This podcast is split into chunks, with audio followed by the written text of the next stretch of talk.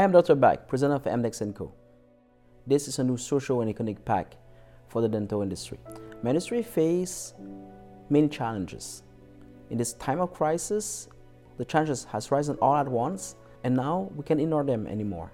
Everything is too clear, everything is painful, and they all need to be addressed right away. The COVID crisis has put everything on pause. As dentists, we were the first one who has to respond to that pause. The emergency is barely to the minimum, it's about 5%, even less of our care. So many we've been shut down for more or less three or four weeks now. This has brought to my attention all the challenges that my profession faces. I try to comfort my team, I try to fight for them, to give them some resources. Then I try to fight for my peers, working with the associations and with the organization in place. Well, we understood that we were left aside. And on top of it, we don't have the sympathy of the population. In this unique time of crisis, we had an article coming out explaining our position and explaining also that we have been left uh, with nothing. And the population raised a voice against us. This is why, when I'm talking to my colleagues and myself, we have personal testimony of patients say, how you guys doing? You need help. On a day-to-day basis, I think that we are appreciated by the people that we treat. But in a broader sense, I don't think that the population likes dentists that much. And this is a huge PR problem. What we see, the governments, sorry too, we lost our voice and our leverage. To be honest, the dental industry has been an independent word until lately, especially in Canada. It's hard for our small team to rise up to make a difference. At this stage, we need something wider, something bolder to raise up. We have to listen to the population well. They're saying that we've been too expensive for too long. What they don't get, it's we have many hospital to run. It's all coming back to the fact that we have too much infrastructure on the ground. And by the time that this crisis will unpause, all this infrastructure will have to be upgraded all at once to now face a new standard post-COVID. Who's going to pay for it? So when you think of it, dental fees will be even more expensive. That doesn't make sense. Nobody will be happy about it. So that's coming back to the fact that we have to learn to come as an industry and start sharing resources. Not just get more to debt, have own resource, and operate them about a quarter of the time. So this crisis brought to my attention that what we're doing here is not just commerce. It's not just try to gain market share. It's a way to reform an industry in crisis and that faces more than one challenge. We need leadership, we need vision, and also we need the will to make a difference.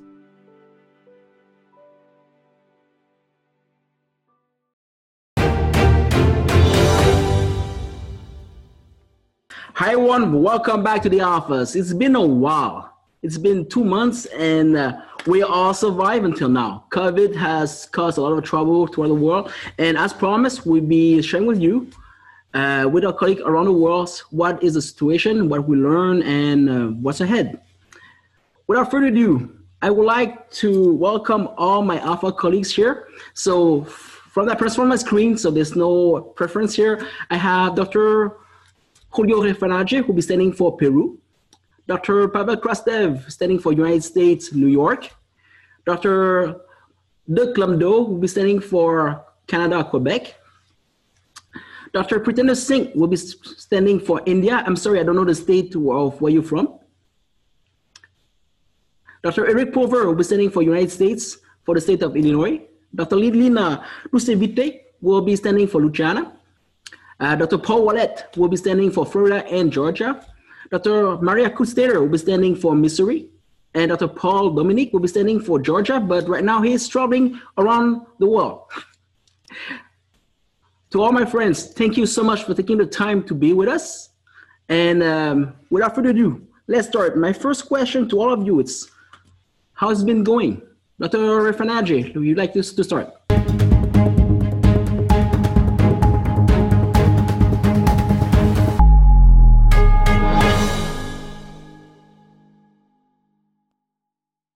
Much for the invitation. And right now we are starting, we are reassuming our duties over here in Peru. Many of the doctors right here are doing the same.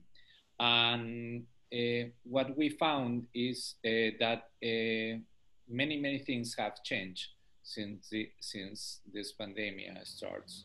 So the relationship between the doctor to doctor way that we are trying to do and the way we are relating to each other is, is has become uh, and make a, a real change because we are caring for each other and we are trying to reach our patients with much better protocols.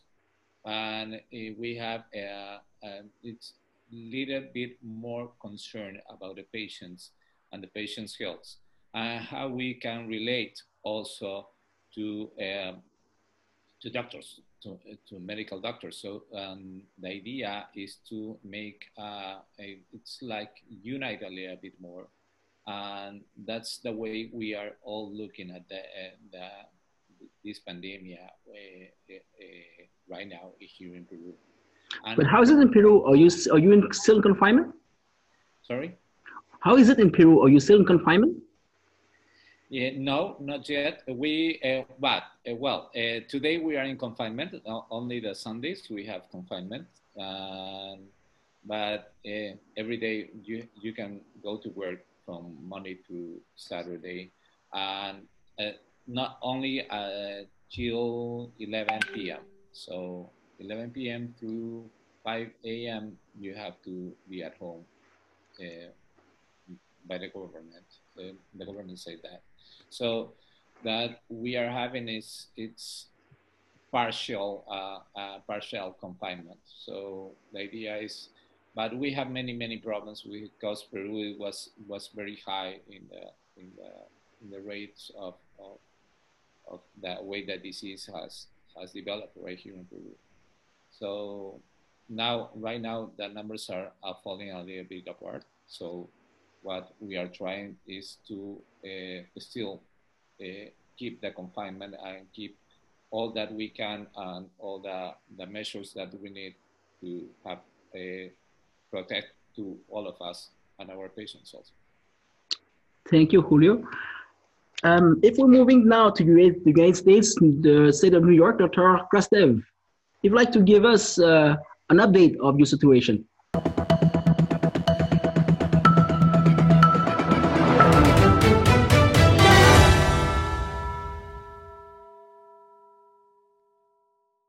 Got uh, hit very hard. We got decimated here. We, we had probably some of the worst numbers uh, across the country.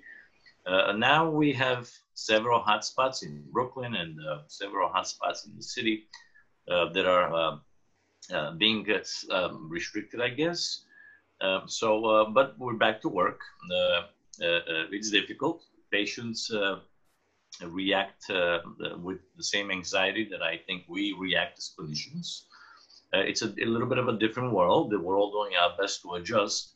But one thing I must say is, uh, uh, you know, throughout this crisis, uh, we came together and I salute all colleagues, all, all healthcare professionals that, that everyone came together and I didn't hear too many people complaining.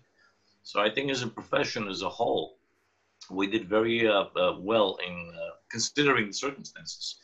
And then, the, of course, continuing education changed, life changed, dentistry changed, and I want to uh, express special uh, thanks to Dr. Kianor Shah and Global Summits for pivoting so quickly and responding and essentially bringing continuing education and doctors together across the globe and other healthcare professionals. And, uh, you know, it, it, makes the pain that much easier. Uh, having said that, in New York, uh, I mean, my brother-in-law is a, a, critical care pulmonologist, and I spoke with him yesterday. And uh, he's saying that the numbers in Brooklyn, where he practices in the hospital, are starting to jump up again. Not ridiculously, uh, but they are climbing up again. And for a while, it was quiet.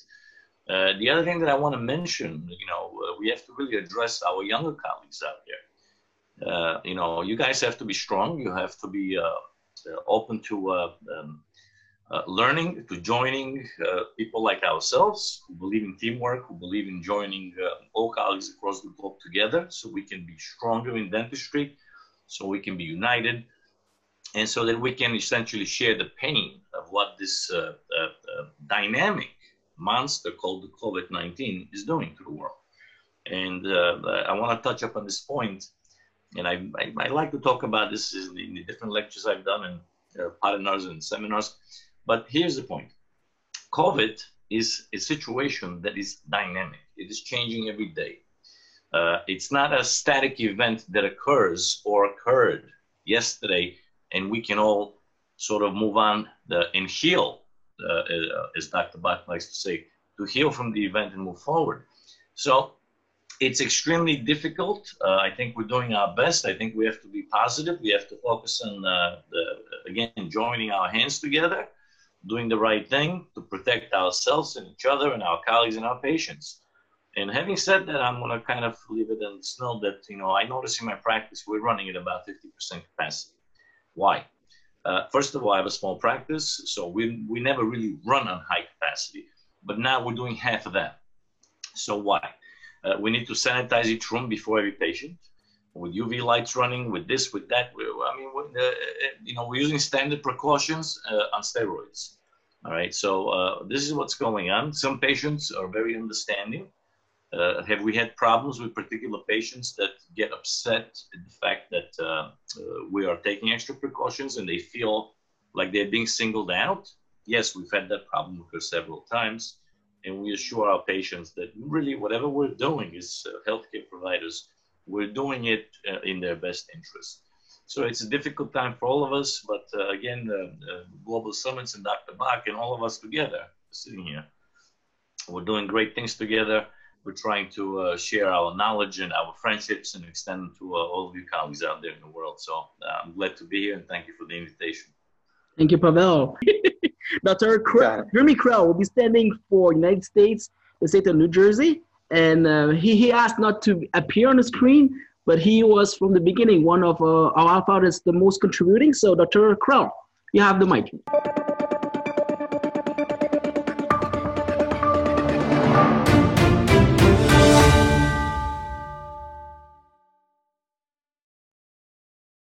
Yeah, so just in brief, uh, and thank you for having me because I, a lot has been said for the US and, and that stands for New Jersey as well. Um, we are probably seeing about, um, you know, roughly uh, 70% capacity in, in dental offices. Um, out here, maybe uh, maybe a little less, a little more, depending on the office's you know individual culture and, and normal capacity. Um, we, you know, U.S. has, has seen about 210,000, you know, deaths or so already, which is, uh, you know, pretty uh, pretty high compared to the rest of the world, and millions uh, impacted. Um, so, so you have a lot. Testing is broader, but you know, still not, um, you know, rolled out uh, or done uh, nearly as well as some other countries are doing it. Uh, so these are these are kind of some of the things that we're we're struggling with now. I think you know a couple interesting tidbits. Um, the American Dental Association just published its um, study done uh, to show that less than 1% of dentists in the United States are actually contract that they know of are actually contracting uh, COVID themselves. So it does seem like the the PPE um, usage by dentists has been has been pretty protective. I think that's probably all the buzz this past week um, in, in dental media in the in the U.S. Um, so I think, that's a that's a pretty big. Let's celebrate this one. It's it's our first win here. well, J- Jeremy, if you, if you don't mind me um, interjecting, you know, I think really that's because you know we, uh, in especially in the U.S., you know, since the 80s, we have uh, mastered uh, infection control. So um, it, it just I, I saw that that same you know same article you know, less than 1% of dentists uh, have contracted COVID. And I think, you know, in North America, we've just done an exceptional job with infection control dating back to the HIV epidemic. So sorry to interject, but, you know, I just, you know, this is, we have that tradition there, you know, in the US, you know? Right. And, and so that, that element has been done, done really well. Um, so I think, I think that's really kind of grounds for, for celebration for sure. Um, I think I think another um, another element is you know I work a lot on the B two B side of dentistry, uh, so helping you know kind of companies with dental products and dental software to reach dentists. That that that ability to reach dentists has been has been you know kind of something that's waxed and waned throughout the uh, throughout the the pandemic. Um, you know, initially when everybody was sort of in chaos, uh, it was impossible to reach anybody. Um, you know, then there was this explosion of continuing education and webinars, and that provided an avenue to reach folks. Um, you know, and now things have kind of returned to a, I'll call it a new normal.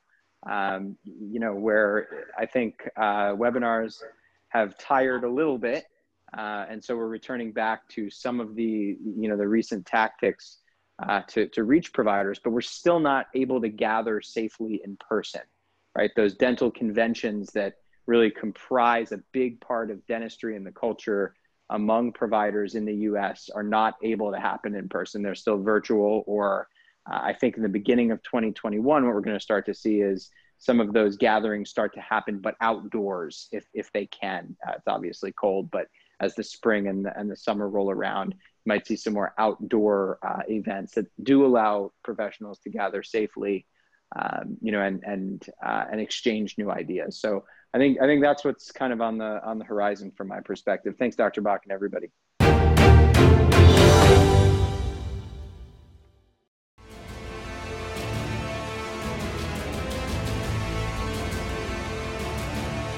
A special series, The Innovators, from his words, Ron Klein is an ordinary man.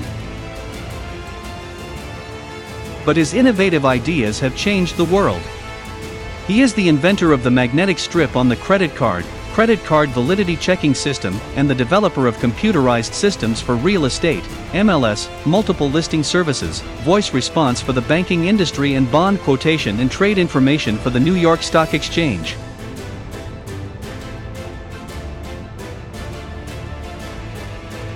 Don't miss its premiere October 31 at 11 a.m. Streaming live on Facebook, LinkedIn, and YouTube. A special series, The Innovators. Welcome to the Alphas.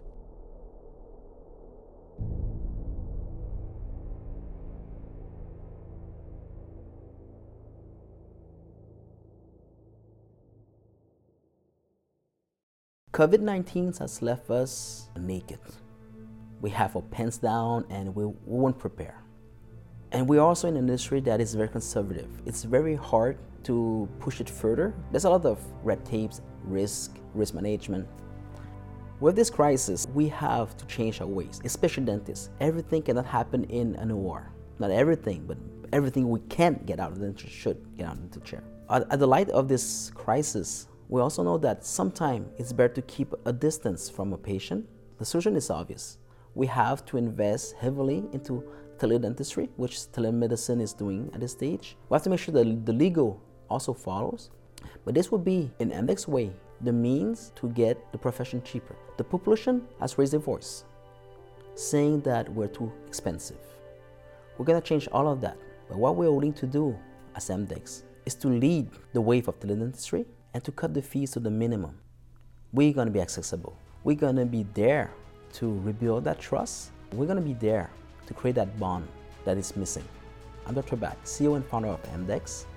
I'll be there to answer all your questions. I'm more than open to discuss our ideas and also improvements upon them. And I'll take a few minutes to thank the people who support us, our patients, our staff, and especially our mentors. Those are the people who has brought the experience on board, who has helped us to believe in our own ideas and to push further. I'm Dr. Bak, CEO and founder of MDEX.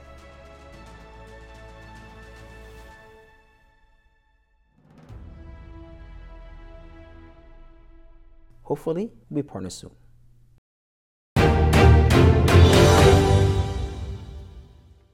Now I'd like to move forward to Canada to uh, Dr. Do, you'll be speaking for Canada, for Canada since I am the host.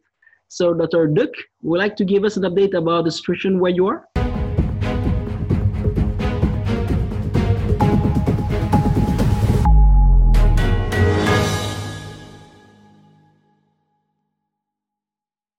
Thank you, Dr. Bak. And uh, just follow what Dr. Krell said, um, definitely that's one thing that we miss.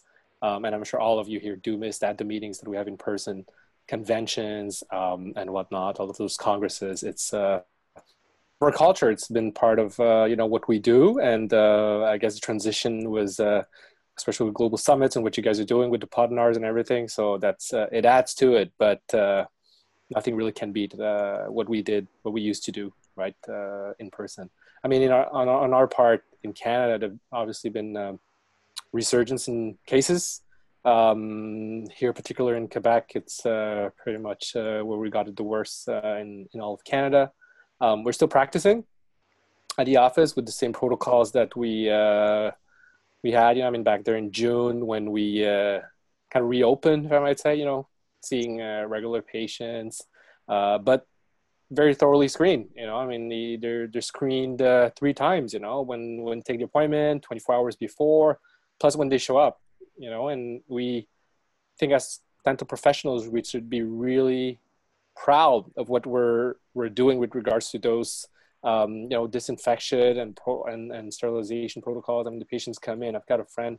Uh, daughter needed to go to the emergency room hospital yesterday, and you should have seen the the state of that room that welcomed her. It was a mess, and none of you would accept, you know, um, a room that would be messy receiving a patient, right? And uh, one thing's for sure is that that's definitely something that we're very, very fond upon, and we're really, you know, uh, doing things that need to be done. You know, um, standard of care. Um, but those basic steps, for some reason, have been uh, you know, uh, somehow missed, but can't blame anybody. I mean, we're obviously comparing two different uh, healthcare systems, but uh, still totally unacceptable. And um, yeah, I mean, we see now we're at a point where Halloween's coming. Don't even know what's going to happen with that. Poor kids. Um, have a young daughter. She's seven. It's pretty sad for them, you know, looking at them go to school, their mask with a little banana bag that that uh, that was kind of in the trend 20 years ago, you remember those banana bags that you got there on your belt with the mask, you have hand sanitizer, you know, you look at kids start to go to school at daycare. Um, but that's, that's what we're facing at this point. And um, like uh, Dr. Cresta said, I mean, it's, this is a dynamic situation. We'll see what's going on next few weeks, next, I mean, few days even. Um, governing bodies are doing the best they can to stay on top of that but it's definitely not an easy task. I mean, looking at what everyone's doing and what's, what's going on in the world, they're, they can only adapt to a certain point, but uh, everywhere is different, and we can just hope that everybody contributes and does uh, what they need to be done um, responsibly.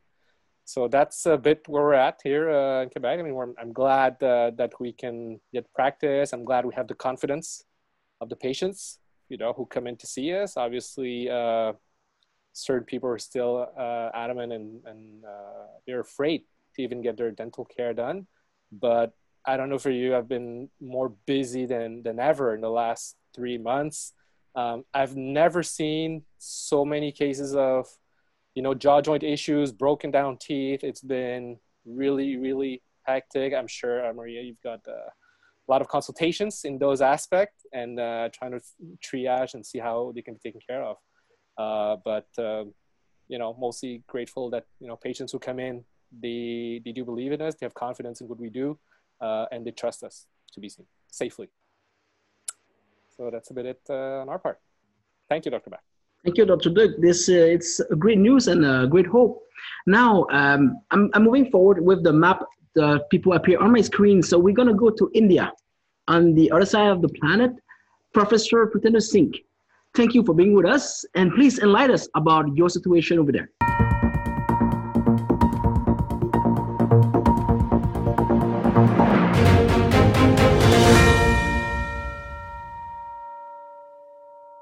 Big hello to all. It's always a pleasure to talk uh, with Dr. Bak regarding his good ideas to talk with the globe.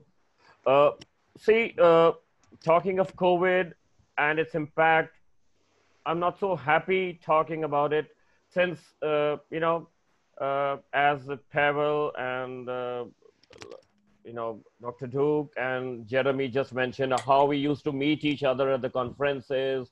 Everything has been put to a stop for a while. We are being virtual, but still, let's come to the positive aspect. Uh, we are doing everything virtual.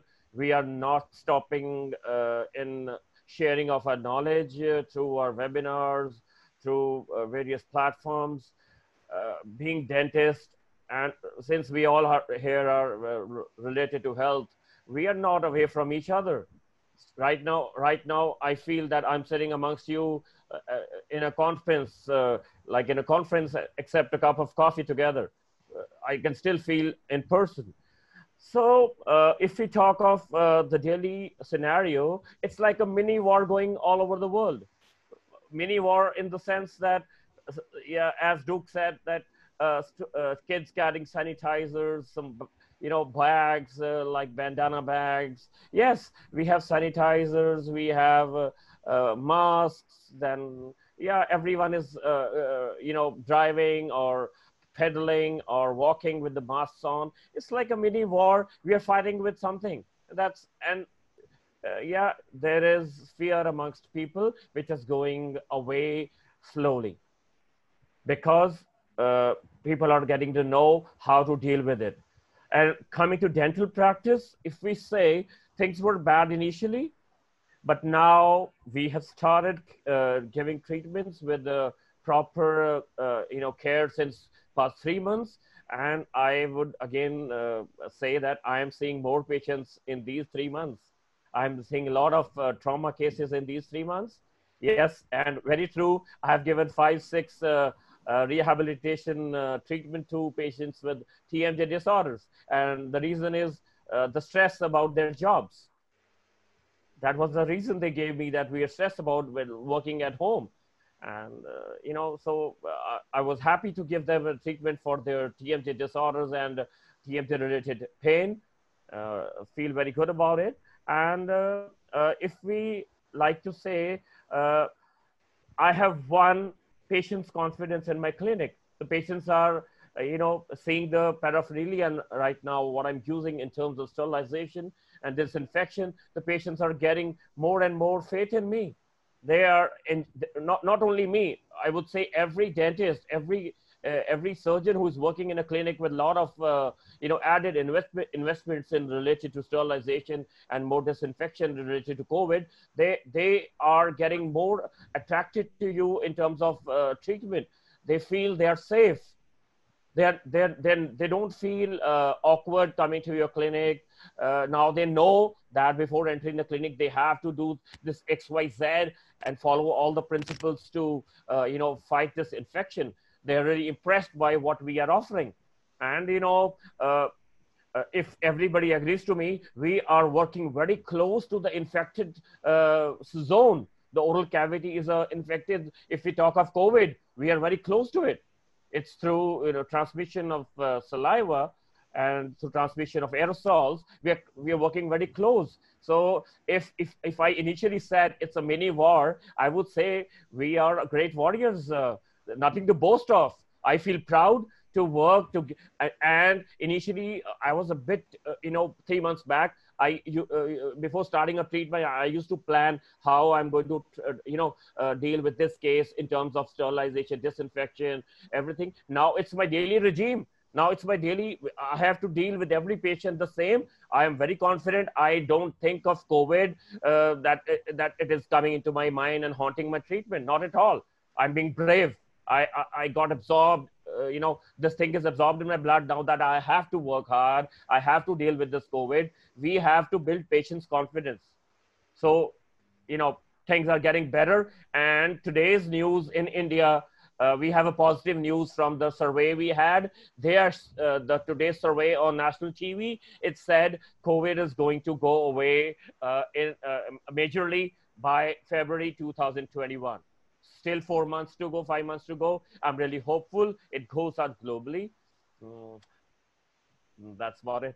We'll talk more. Thank you, Dr. Bak. Thank you for the hope and the confidence, Dr. C. um, now we are moving forward to uh, Dr. Lina Dusevičiūtė, and she's from Lithuania. Dr. Lina, would like to enlighten us on the situation in Lithuania.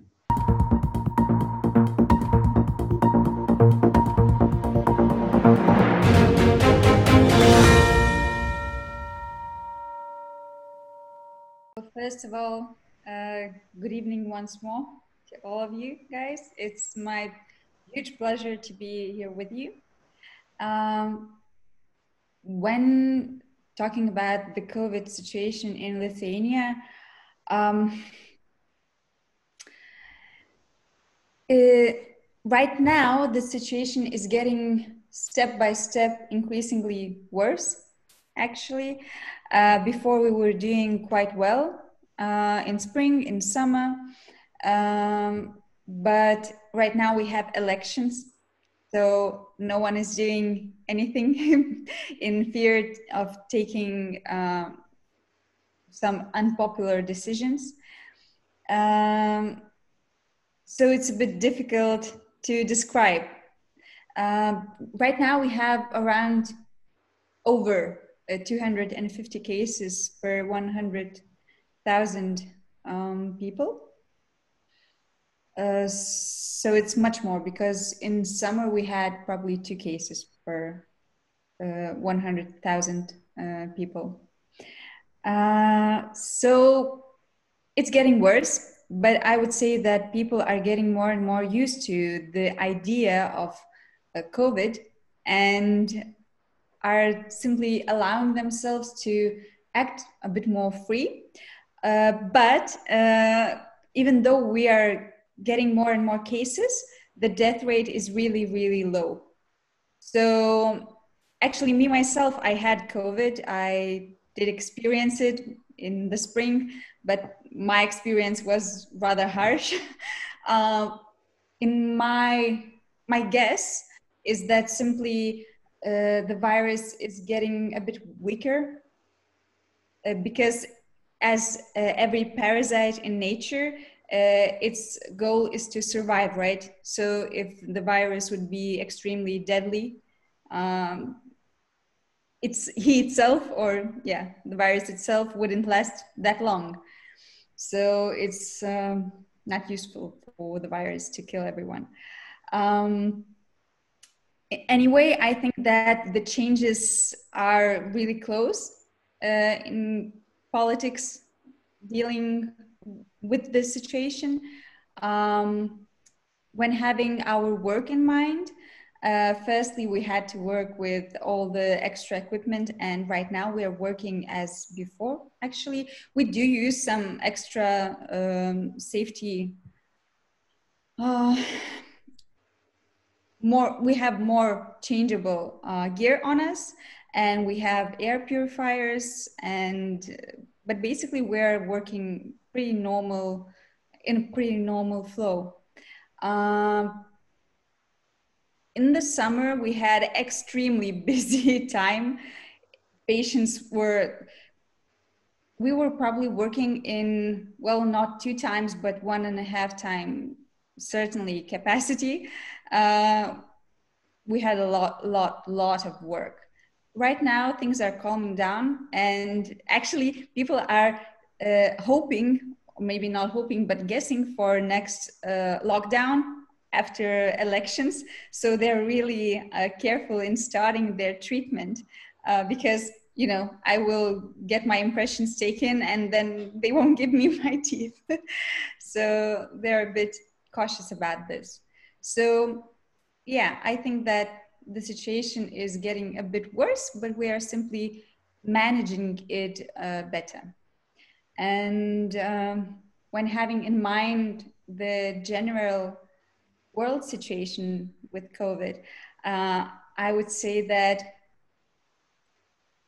I'm so proud for all of my colleagues around the world because we are in an extremely uncomfortable um, and the situation which is constantly changing it's very um, unstable ground. And all the dentists of course we had and some of us still are experiencing uh, loads of stress because of the still changing situation about our work.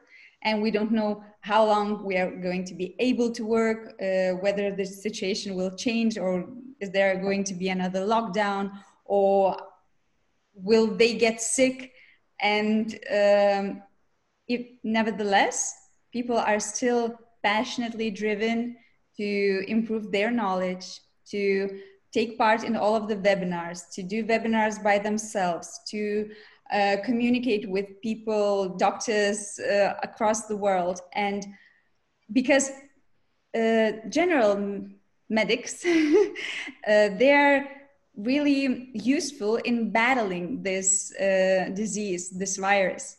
So for them, you know, they're really the heroes right now. And we are sort of like, yeah, we are doctors. we would like to help, but only this much what we can do. But still, um, I think that dentists are coping with this situation really great. And I would like to encourage everyone to stay uh, on this positive ground. And I think that you are doing great in general.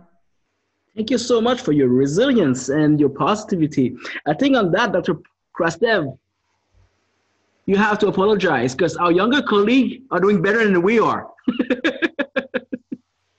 well, uh, look, statistically speaking and realistically speaking, uh, when we look uh, upon the whole COVID situation, we all, I think, can agree uh, that uh, uh, the older you are and the more, more conditions, medical conditions which you may have, you know, the likelihood of contracting the disease and having sometimes fatal complications is rather serious. The younger that the colleagues are, the, the, younger that, uh, again, my kids, your kids, our kids, the children in America and the world, you know, the younger they are, their immune systems are healthier, and they seem um, to um, to handle the virus, you know, in an easier manner than some of us older folks. I mean, me, I, I speak for myself. The anxiety level when I go to work is tremendous. And here is why. I mean, uh, we all respect uh, social distancing and we all respect wearing masks, at least I do. Uh, it's not, uh, no one is forcing me to do it, no one is telling me what to do, but I think it's the responsible thing to do. But the point is this no matter how much we follow the general rules of social distancing, when we go to work in our office every day, you know that that rule goes down down the tubes because we're following our protocols but yet we're sitting there with all the vapors we're sitting there with you know literally in each other's faces and we have no choice so you know we have to we have to look at the whole economy the whole country the whole world and then understand that different professions will carry different risks even if we do everything right uh, unfortunately, uh, us dentists and healthcare professionals, we, we, we, can't, we can't work from home and uh, do our jobs only in the virtual world of computers and cyberspace. Most of us have to actually uh, uh, uh, go, to, go to our offices and, and do what we do for patients. So having said that, for those that, that, that have pivoted from traveling back and forth from work, it's one thing uh, for those of us who do teledentistry and telemedicine, again, it depends on what do you do. An example, my in-laws are internal medicine doctors. They can do telemedicine a lot better than I can do teledentistry. Why? Because for me, there's nothing, I mean, I, I, I can speak to a patient and say, well, take two Tylenols, call me in the morning, but until I go in the office and expose the patient and myself and our staff to the risks involved, we have no choice. We, we, you know, this is what we have to do. I mean, you cannot be a cardiologist and place stents when someone is having a heart attack via telemedicine. So even though I believe in uh, teledentistry and telemedicine and it's got huge potential in the future, uh, some professions, we have no choice. We have to go in the trenches and, and do what we're doing, perhaps the, uh, increase the risk factors, unfortunately, because we have no other choice. Uh, so uh, again, this this this whole um, uh, COVID situation, in my opinion, depends on what line of work you do, and we all pitch in to do our best to limit the contagion, to limit the spread. We wear masks. I certainly do. Uh, uh, when I go to the store, I wear a mask. I try to still, even with my mask, stay six feet away from people. And sometimes people get upset at me and they say, "Well, why are you looking at me crooked?" Because I said you're sitting right in my ear. I mean, I have a mask. You have a mask, but still, when there's room, when there is uh, um, the possibility of keeping a little more distance amongst each other for our mutual benefit and the benefit of the countries and the world, you know, let's do it. It's not that difficult. And so we have to unite, we have to be together, and we have to do our best individually to pitch in and to sort of control this uh, this monster that's uh, literally destroying our lives and uh, and the futures of our kids and what they're going through. It's difficult times, guys. So so uh, you know, yeah, that's my opinion on that. Thank you, Pavel. Uh, with this, let's move forward to one of our youngest colleague. Paul, Dr. Ouellette, uh, we, we started this together about six months ago, and we weren't sure about the future of our profession. And then uh, we got along, people start to mobilize.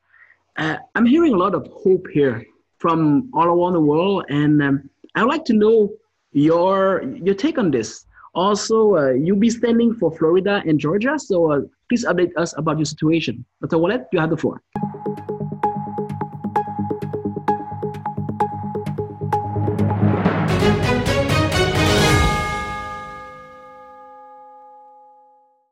esteemed colleagues, thank you so much for including me as the youngest uh, panel member here. Um, now I'm, I'm, going backwards with the age. I've already reached the summit, and now I'm going to go 50, 49, 48, and so on. But, anyways, thank you. Uh, I wanted to give you an update on my uh, two boys. So I can tell you about Florida and I can tell you about Georgia. Uh, in the Orlando area, my son uh, Jonathan is an implant doctor. Uh, and um, I went to visit him because I needed a root canal and a crown, the first one I've ever had, a root canal.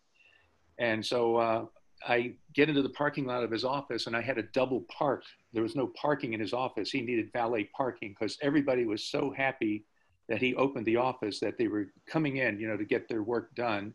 And so he has continued to be that busy. And uh, Florida might have been one of the earlier states to open up. So that's probably why he was doing so well. My other boy's an orthodontist in uh, Jacksonville, and um, he's more conservative than Jonathan, so he was very, very careful. He had a positive COVID test, and so then he uh, calls me up and says, "Well, Dad, would you come cover? Because I've got to, you know, take two weeks off." So I went in and covered and got to work for him. And uh, the patients there were so happy to to come in. It ended up that he took three other tests, and they all were um, negative. So he had a false positive, but he was uh, very careful, you know, so he wouldn't expose anybody in case he did have it.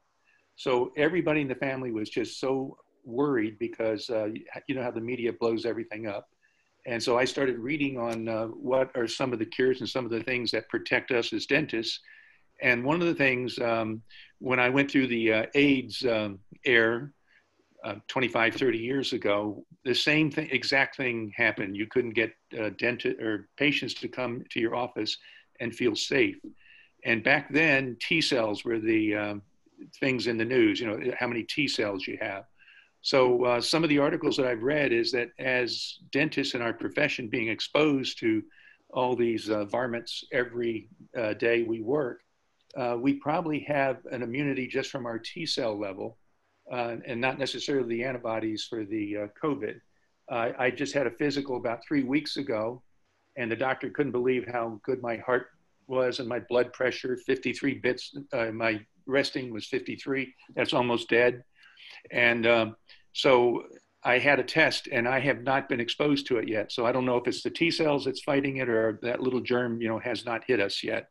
But um, I, I, think we're just we're going to um, probably come out of this um, quarter one, we should all be almost back to normal. And I think we are going to see some new delivery methods, which, you know, one I'm working on. And um, we're going to learn from this, just like we did when the AIDS epidemic, um, you know, caused the, exactly the same problem. We came out of that and everybody thrived. And uh, I think that's about it as far as my uh, int- introductory uh, uh comments. Thank you so much for taking the time to Ouellette, and thank you for the hope you're bringing on board because you're showing us um, that we can reinvent ourselves at any age. And for those of you who like to follow us, uh, Dr. Well will be uh, part of uh, a special series called The Innovators. So this is how he decided to respond to this crisis, bringing new technology and mentality on board. I'm Mr. Bak. Welcome to the office. Our profession is broken. Not just talking about dentists, but the, the medical core is broken. You know that image of a hamster wheel? We have been trained and uh, falsely led to believe that we were more than workers. This is us, always trying to run. Wrap your mind around the fact that your biggest asset is yourself. This is wrong. We are nothing but glorified workers. If we're that good, but just inside of a wheel. Why is it that so many of us finish depressed, suicidal, and even worse? What happened the day you go sick? What happened the day that you just go tired and you don't want to work anymore? By this stage, remember, we're nothing but glorified workers for as long as you're working, you have an income. What happened when you stop working? What happened when you hit retirement? What happened if you just want to have more out of life? So all of those are things you have to think of. And this is why, as doctors, as dentists, we deserve to become millionaires. Not because we're ambitious, because we're smart people. Because we're looking forward to the future, and because, yes, we've earned it. Don't step on that line. Beyond the rules. You can easily reach for the next step, which is becoming a millionaire. And the whole hope of this course, actually, it's not a hope, it's a promise that we are all halfway there. What I'm trying to do here is to free you from that trap. Not a trap, a trap. You have to be able to deal with the consequences. Make leverage out of each of your liability. That's the best way to move forward. For as long as you still have enough strength to get back at the game, how are you to react? What are you to do with it? This is what's to matter. All the things that you think are burden, just either throw them away or leverage over them. If you're a doctor, you've been through the medical or dental training, you are halfway there because you have the work ethic to get to that point. So, doctors, know who you are, know what you've done, know in what system you're playing in, know the rules, and put them now in your favor. I'm Dr. Bak. Welcome to the office.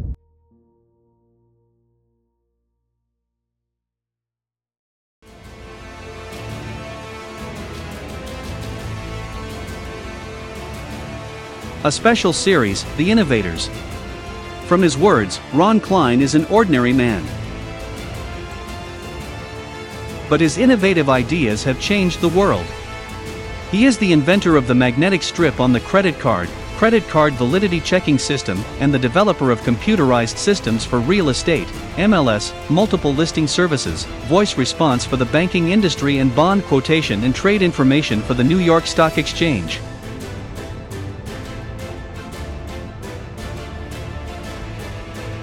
Don't miss its premiere October 31 at 11 a.m.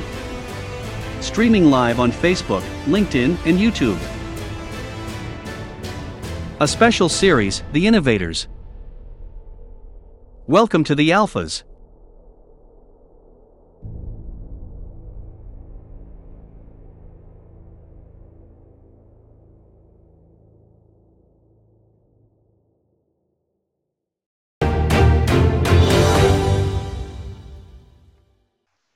Now we're going to move forward to uh, a lady dean that we have among us. I'm so sorry to keep you waiting so long. Dr. Kundstater, standing from Missouri. She'll be updating us about the state of Missouri, but also about the, the about tomorrow, because she's one of the pioneer doing teledentistry. And uh, Dr. Kundstater, could you please enlighten us about your situation and how it how it is for teledentistry?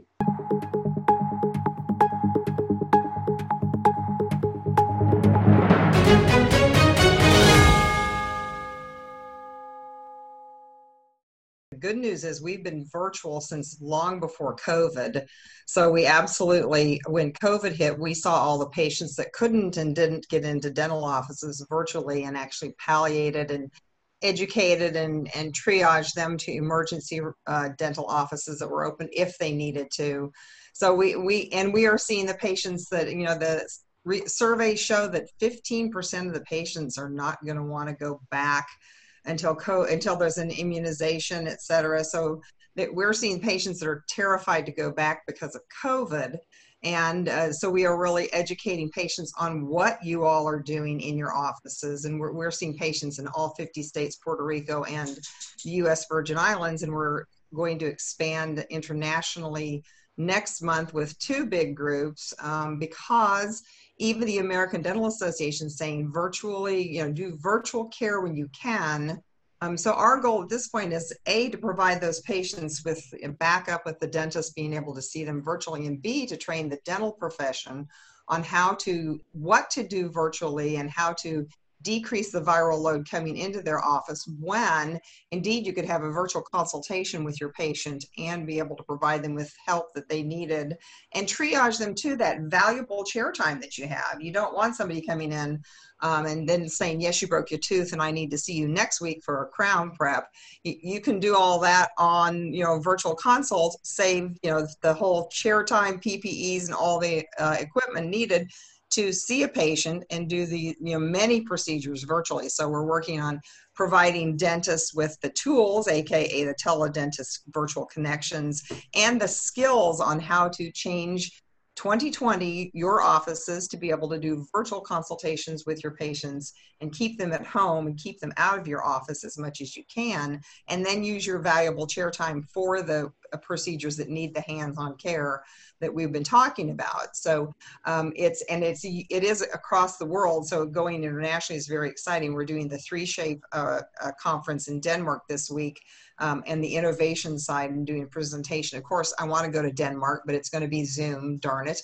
Um, but it is a, it is, you know, when you talk about dentistry today and the first time a patient ever sees you, if they're new to your office, you're going to have a shield on, your mask on, your loupes on, your, you know, PPEs on, and trying to instill confidence in the patient that you, you know, eyeball to eyeball want to take care of them. Whereas if you, a new patient visit, you could do you know 10 minutes in the evening with patients and introduce yourself face to face like we're having this wonderful dialogue together now where they could see you and engage personally with you and isn't it funny that virtual consults are going to be the most personal experience you'll have with your patients. You'll be able to see them and smile and they'll be able to do the same with you. And our teledentists are saying that patients are far more open and and uh, relaxed of course. They're not crossing that threshold of a dental office. And and tell you what they need to tell you because you're focused on that patient and not having staff come in and not having you know disruptions while you're trying to talk to the patient. And there's a, a complete consultation time where it's you and the patient and help them resolve what you know they need to resolve. Plus you can do treatment plans financial arrangements. Your staff can do the pre you know pre-covid screening before they come into your office. So the 25% of your time that could be done virtually will download all the, you know, de- decrease the viral load and decrease your expense on PPEs and be able to actually see somebody, talk to them, smile, and communicate with them on a personal level through your computer. So that's, uh, you know, our goal is to take care of the patients that won't go in and can't get in and, and aren't going in and to help dentists understand how they can impact their practices moving forward on a less, you know, on a, on a virtual consultation basis. So we've been busy. Are you saying that right now the authorities are pushing for dentistry to become digital? This is what you're saying? Yeah, that use virtual consultations when you can. Um, they're not just saying all dentistry is going to be virtual. That's not practical, as we've already discussed. But when you can do virtual consultations, again, the, the financial plans, the treatment plan, you could put their, you know, their x-rays up on the screen, talk to them just like we're talking now, go over your step by step and save in office time, not bringing the patient in to do those kinds of procedures, consultations when you can do them virtually. So yeah, they they are use virtual when you can to keep patients at home. And how about the uh, the update of your state? Well, well, again, I haven't practiced in the state of Missouri for two years now, so I'm just talking you know, United States at this point. So Missouri, uh, in terms of generally, you know, they're, you know, we're we have the most cases ever as of Saturday, um, and it's not going to get better. And we are we are trying to help train the dental profession because I, you know, there's going to be more lockdowns. You, uh, it seems to be that we are getting worse. We're not like uh, the other countries that are getting better, but unfortunately we're not. And I think that, you know, the patients and the dental professionals are kind of, you know, unsure of what steps next, but, you know, we can help them with that too. Oh, box frozen. Thank you, Dr. Kundstater. Thank you. So I think that there's hope here. And now we move forward to the state of Illinois with Dr. Eric Pulver. I'm so sorry to keep you waiting. Dr. Pulver, would like to update us about your uh, status in the state of Illinois, and also you've been working on AI, which was uh, one of the the solution we're thinking of. How can we upgrade our profession? Would like to update us on that too, please?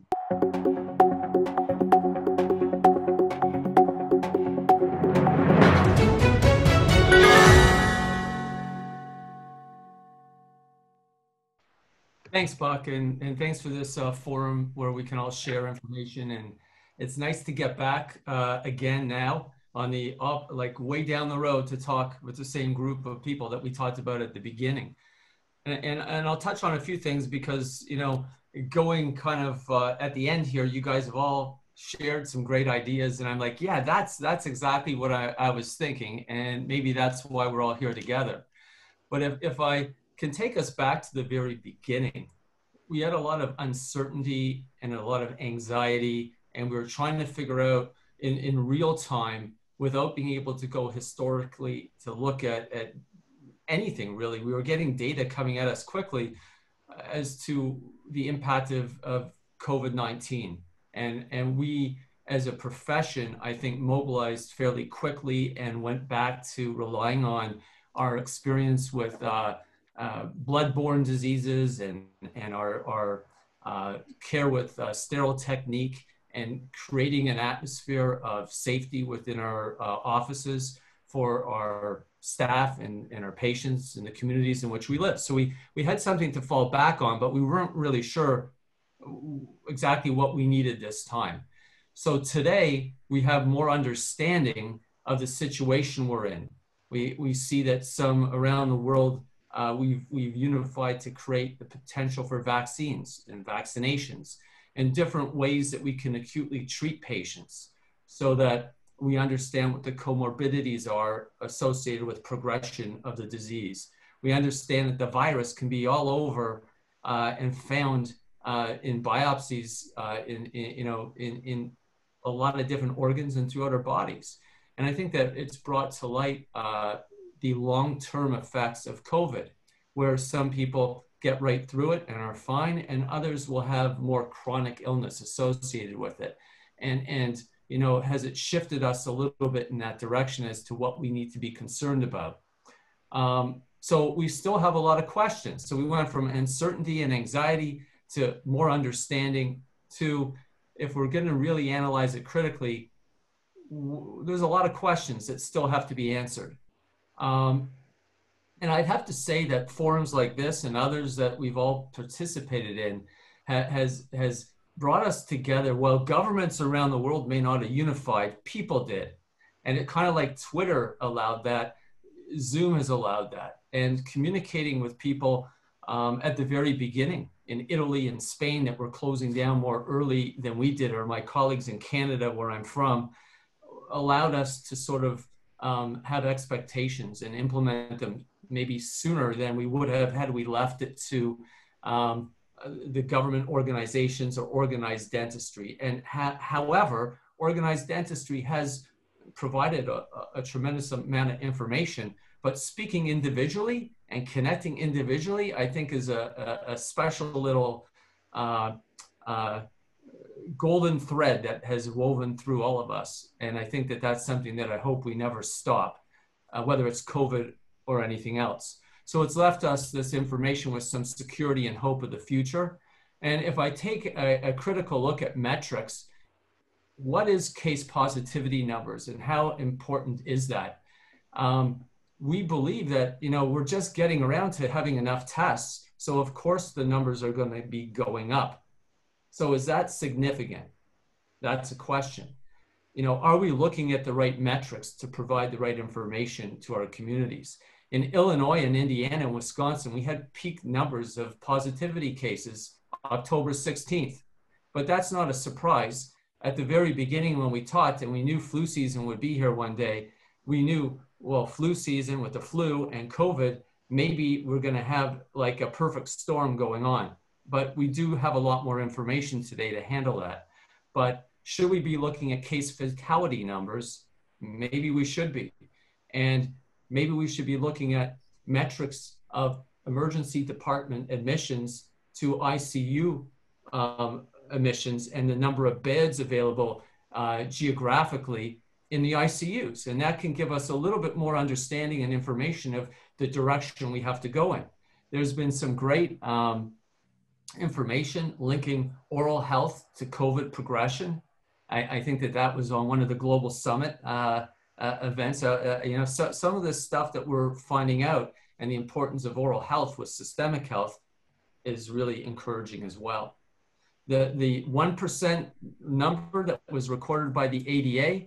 What I'm wondering is um, that's good. That's good news right? And and we've all created certain safety mechanisms within our office, uh, whatever we want to call them, enhanced patient protection plans, air disinfection. I think globally we're doing the same things, but is this a false sense of security? Is it really is that is that what's preventing the numbers from being reduced? I don't know. I like to know. Um, I think we all have to be very careful in what we're doing. I do know our screening questions, for the most part, temperature, um, have you had a cough, are really insignificant. And really more recent research has shown that only loss of taste and sweat, loss of smell um, are actually directly related to whether someone has COVID or not. So we're doing a lot of screening. Is it really making the impact that we think it is, or is it confirmational bias? Are we looking for things to give us the answers, or is there something else there? So I'm cautiously optimistic of the future. I'm really thrilled with the low numbers because that's a good thing to, to point to. We're doing a good job. Um, and, I, and I look towards the future, and my hope is that uh, rapid, inexpensive testing with uh, sensitivity numbers that are good, less false positive or false negatives, like Paul mentioned with his son, those things are going on now. And what do we do to keep our practices running safely and also economically viable where we have people coming in with the flu or our staff with the flu or our cells with the flu, and then we have to get a COVID test and it takes four or five days? How do we manage the HR? How do we keep our, our, our practices safe and viable? These are questions moving on into the future. Um, and having said all that, you know, I do believe that there's some amazing things that have happened because of COVID, because it's almost like a computer and technology crashing and then you reboot it. And then you have an option. Do you want to reset to the old or, or you know, relapse to the old or, or reset with the new normal or move forward to something different rather? And I think that we have an opportunity to move forward with something new and different. And I think that we, uh, as dentists, are really in a good spot to adapt a virtual workflow, which will build efficiencies. And part of that is, as Bak, you alluded to, um, with innovation in technology and artificial intelligence, we've been able to really um, build in quality assurance, uh, reduce contact work time with patients, reduce the amount of time it takes to come up with uh, more accurate diagnostic findings using AI as a second opinion, a teammate that's on our shoulders that says, hey, look over here, let's check this out. Let's follow trends in early uh, computer vision or radiographic interpretation of decay. Uh, we're looking into bone loss and linking oral systemic health links. So as a profession, we can really impact um, overall health and wellness. Um, so I think that there's a lot of opportunities. And as I said, I'm optimistic about some of the impact COVID has had so we can create great change as a profession moving forward. Um, and yes, I, I, I, do think AI uh, and machine learning and collaborating will, will be a big part of that moving forward. The, the opportunities are, are boundless and it's exciting. So that's, that's a little summary of kind of how I saw things, where I see things now, and hopefully working together, we can uh, continue to create a safe environment and, and push change and make it happen. Thank you, Dr. Pulver. I'm sure that we'll have to come back to this, and I'll invite all our colleagues to jump in. But I'd like to move, to move forward to somebody who has waited so long. Dr. Paul Dominique, he will be standing for the state of Georgia, but he has uh, a special status. He has the opportunity to travel, and he also have a foot in the, in Europe. I think it, you're in Spain right now. So You can update us on both situation and what you see from one state to the next. Dr. Dominique, you have the floor.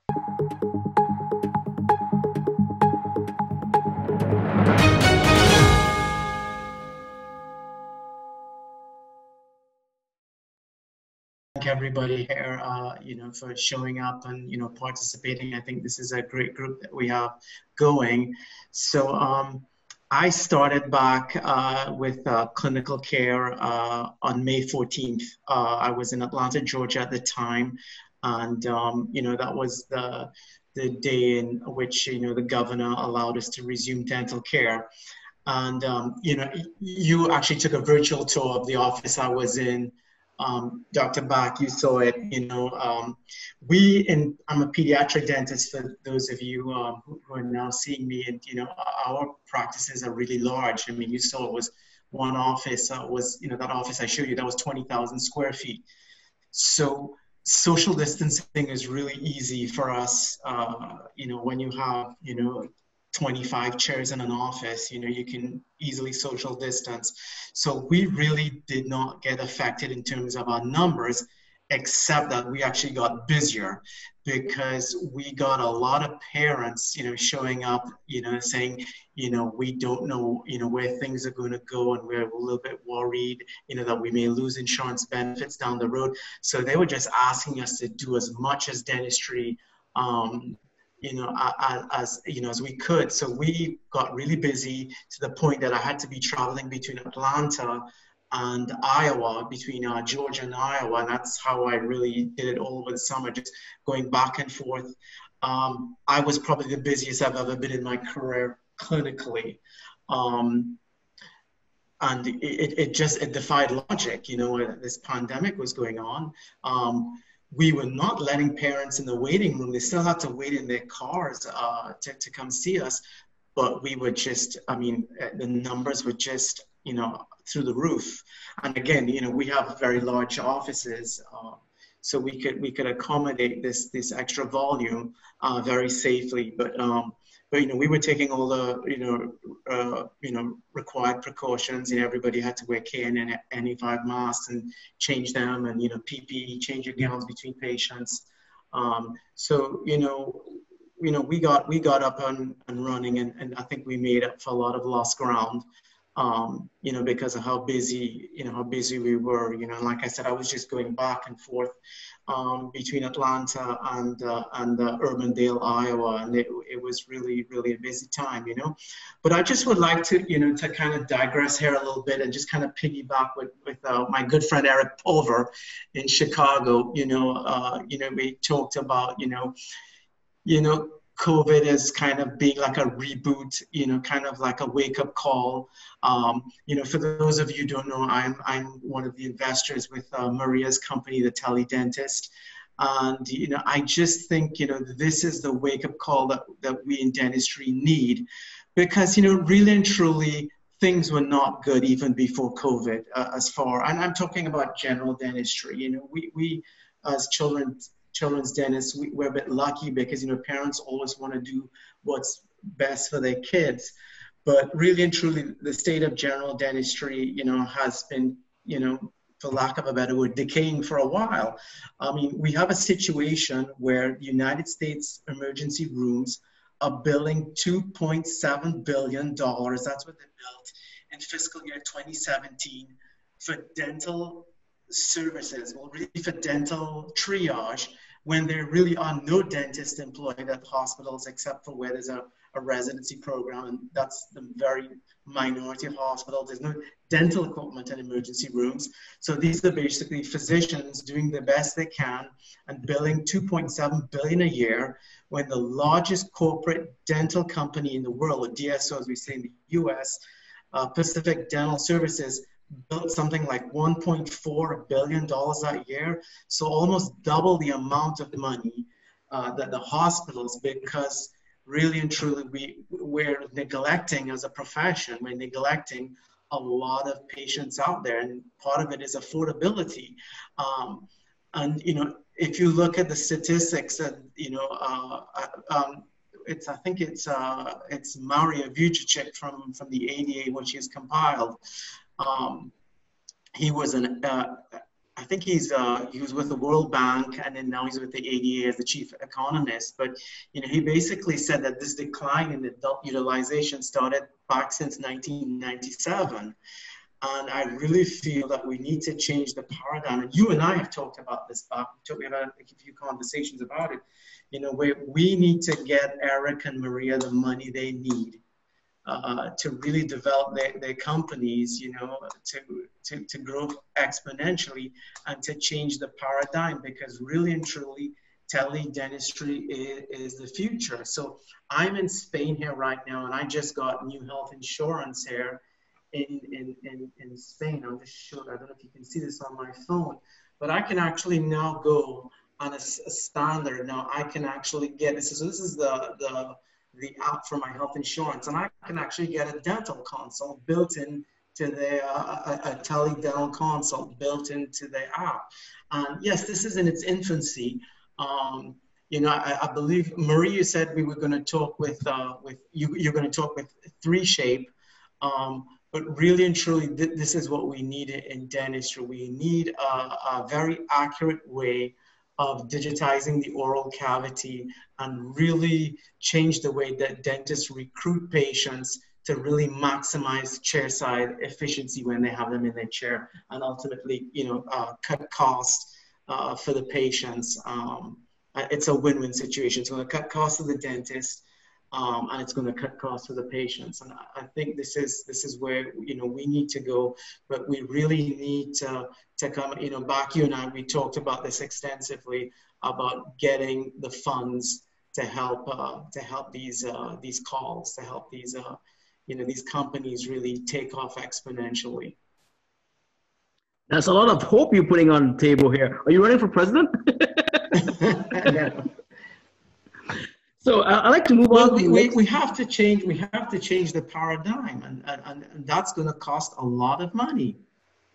I can tell you just the the good news is Procter. We, are doing a pilot with Procter and Gamble, who mm-hmm. have your exact same vision, Paul, and and mm-hmm. they they started this before COVID again to, mm-hmm. to develop consumer av- advocacy for oral health. And um, the, the spearhead of this program said, you, you guys all know that Crest is the one that started brush your teeth twice a day because they sold more toothpaste if people brush their teeth twice a day. And, and that's a pretty under, you know, in, in the dental profession in the United States, it's pretty well understood. Crest started your brush your teeth twice a day.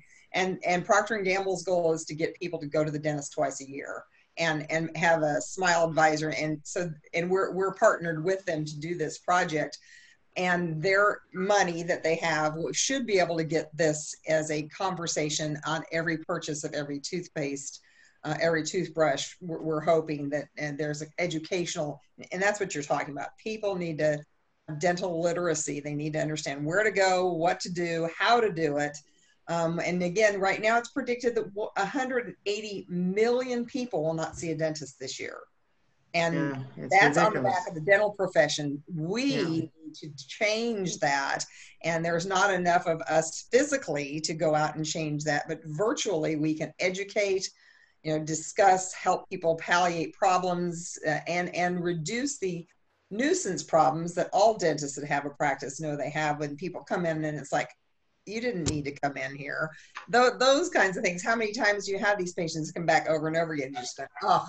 And those are the kinds of things that can be handled virtually as well to keep your valuable chair time. This is exactly what you're talking about, Paul, um, with productive patient visits. If I may uh, jump in for a second, guys, uh, you know, one thing that uh, I think we have to bring to the table here is uh, uh, regarding immunity. Uh, once a patient or ourselves is infected with COVID, you know, how long do we have the immunity for? Is it two months? Is it three months? Four months? I think that's something that uh, I don't think anybody knows. The other factor that we have to throw into the equation is, uh, let's say that uh, we do have a successful vaccine that arrives, uh, hopefully sooner than later. You know, how long will that vaccine keep us COVID-free? Uh, I personally know a few people, uh, and I say a few, who have been infected with COVID three times. Uh, that's that's a scary proposition. Okay.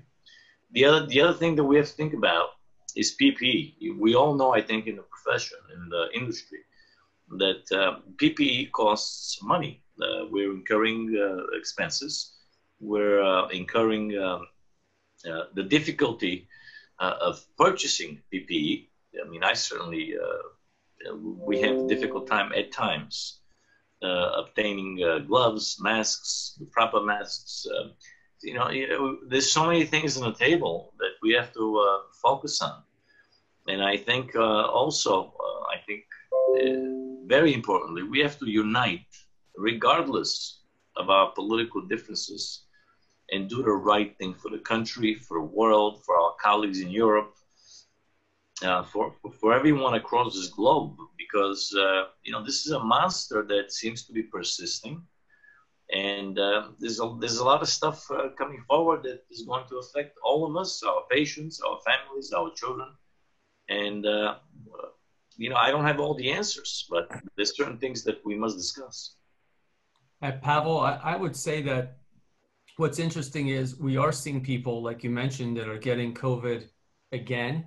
There's some question as to whether they ever actually got over it the first time. So some of the data and information that's coming our way, we need to, you know, figure out exactly what it is that we're seeing. And uh, I just read an article where there was some documentation of a totally second, you, you have to take the virus out and see that the virus has different RNA, you know, and the genomics of the virus to see if it's a new infection or, or a second one. Immunity has always been an issue and you you know every year we get a flu shot. I got my flu shot just two days ago. My arm's a little sore. I felt like i had the flu yesterday. They asked me if i wanted to get a shingle shot right? And but then i'd have the flu like symptoms with the temperature most likely for two days and then i wouldn't be able to go to work. So i said i'm going to take that risk. I'm not getting it. I'll get it later but when they first gave that immunity out it was one shot and now it's two so there's a lot of things we don't know yet that we need to figure out um, moving forward. Um, and, and Maria, what's interesting and what you're talking about is, you know, if you can go and one of the biggest issues that we have are patients around the world that don't go to the dentist, don't have access to the dentist, whether it's in developed or developing nations. If we can impact those patients earlier, you know, not just bring clean drinking water, safe drinking water, or sanitary things, but allow them to brush their teeth and take care of themselves, the impact on systemic health would be significant. Uh, one of the things we've been looking at and, and, thinking of is taking our algorithms and running them over intraoral camera images and uh, even from cell phones. And if people were to um, connect with purchasing of toothbrushes into a um, automated or system to get them into the right uh, track for their oral health care. And we could overlay a quick, you know, rudimentary, quick uh, staining, decay, possible cracked teeth, or gingival inflammation. There are some programs like that, but our algorithms will work in that area just as they work in 3D images as well. Uh, we've been working on risk assessment scores for 3D spaces as well for some really interesting uh, concepts having to do with implants or periodontal disease or impacted wisdom teeth and things like that. So those are potential collaborative uh, uh, concepts that could make an impact one day um, all over the world, maybe. Yeah, I, uh, would I say something? Uh, we have uh, we have uh, a system that is called a health path passport that we are improving in, in many companies right here in Peru. It's, it's just a questionnaire with many of the symptoms that we have for the people to fill it uh, every time they go to work. And it's very easy to use. You can use it in a cell, uh, in a mobile phone, and you put all this information. So all the, uh, the, the people that goes to work, is it's protected by symptoms. If they have any alert in that system, the people goes and they take temperature, they take uh, the uh, uh, blood uh, oxygenation and all that stuff that helps to make a better a better decision and a diagnostic or a possible diagnostic. So the idea is to send them as soon as possible, but that's the way we are using to protect all the people that we have in our offices also. So every patient that when uh, before they they feel uh, uh, or they're gonna make an appointment, they have to make this kind of questionnaire. And after that questionnaire, if they have an alert, we can also tell the patient maybe you uh, should go to a doctor to take a look at this, or you can set an appointment before they arrive to our to our uh, office. So. Uh, there are many, many ways that we can improve the kind of service that we're doing. Teledentistry, I think, uh, I think is the future for dentistry. It's going to improve many, many things. We're gonna uh, have our agenda. We are gonna have many, uh, even even the files, your your medical files or your or your dental files. You're gonna have it in in the cloud. And also, I've been talking for about and maybe uh, last week I was in a in, in a communication with uh, one doctor from Spain, and he has a very, very nice system. It's like a Google Drive, but with medical information. And the patients has the possibility to, to bring their files to every place where they go. So it's gonna, it, things are changing, uh, are changing, and this kind of technology is helping us a lot. And I think the future is going to be a half and a half. We're going to have to do it by our computers, by our laptops, and half of the job and other half of the job is going to be in our offices. Help us, as Eric, said, uh, uh, Eric said, uh, we are going to be help, and we have a second or an assistant to our job with a computer and AI also. Thank you so much. I, I think that exactly what you're talking about, Julio, is, is the what we're keen on right now, and, and Paul demonstrated is dental medical integration. And, you know, that patient is not a crown, that patient is a patient. Uh, and so it's been shown over and over again in research that dental medical integration improves patient outcomes and reduces patient, you know, uh, medical costs so as Paul's uh, app showed that they had dental on their app with medical, we are actually partnering with a group to bring the physician into the dental office on the teledentist platform. So we will have, there are right now 108 million people this year that will see a physician and not a dentist and we're going to place the teledentist in the physician's offices. And then there are 28 million people in the United States that will see a dentist and not a physician. So, you know, the ADA has been encouraging people to do, you know, blood sugar levels, and we've always been supposed to do uh, hypertension, uh, you know, blood pressure readings. But what do you do if somebody has unrelenting hypertension? You want to send them out for a referral. Now, with our program, you can connect to a medical doctor while they're in the office, get a consultation. That doctor can help the patient with, you know, uh, reduce um, hypertension medication or get them on a diabetes program so that we are actually bringing MDs into your practice on our system so that you don't have to send them out for a medical consultation. They can have that right there in your office and that patient may not go to the doctor anyway if you send them. Um, so integrating medical and dental, we can actually get better total health, which is what dentists need to be promoting in the first place. And that's a, the perfect segue is we, we not only want to be on every medical, but we want medical in with us too, because we are a specialty of medicine and it's important in total health to have oral health providers, you know, working with the medical team.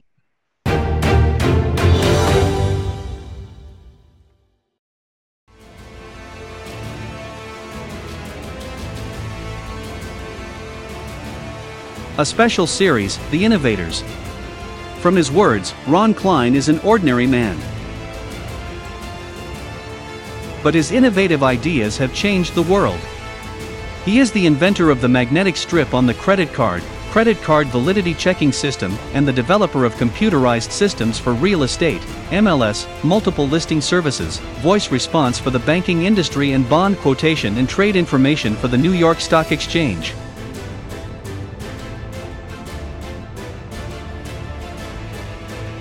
Don't miss its premiere October 31 at 11 a.m. Streaming live on Facebook, LinkedIn, and YouTube. A special series, The Innovators. Welcome to the Alphas.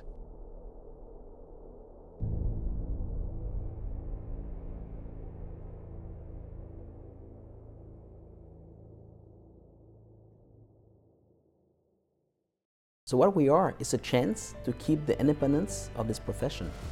The reason why we can take this drive and lead the change is because, for one, we understand that this is more than just profit. This is a society in rebuild. This has more implication than just taking market share, banking on profit and popularity. This is about creating a root, a deeper root with the organization, a deeper root with the community, and this is also why we have made sure that all our partners will be happy. And between you and I, we're saying that after 10 years, they're free to go. We are that confident that nobody will like to leave MDEX, unless they have personal reason that they have to move and change country. For people who be changing cities inside of uh, the same country, we are thinking that this can be an easy swap. You swap in your share of MDEX on one side, and then we swap that back on the other side where you want to practice. It will take you maybe few months to readjust, but you're not building back from scratch. To all the dentists partnering up with us, you have a partner. It's just like renting a car. Of course, if you just want to cut your contract, you will have some penalties to face, but you're not alone.